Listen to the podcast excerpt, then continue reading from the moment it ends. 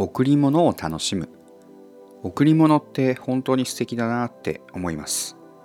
僕は結構何かにつけて贈り物をしてしまいます。誕生日や記念日以外にもちょっと美味しそうなお菓子を見つけたので一緒に食べてみようかなとか思いながら買ってみたりします。贈り物を買う時に相手の姿などを想像している時間も楽しいんですよね。そう思いながら買った贈り物というのは素敵なものになるし素敵なものを受け取った相手はお返しをくれたりします。もちろんお返しを期待して送るわけではないんですけどまあその好意的な気持ちのやり取りというのがとても心地いいですよね。決して高価なものではなくていいので贈り物の習慣を作るとなんだか幸せな気持ちで満たされていきます。ちょっと試してみてください。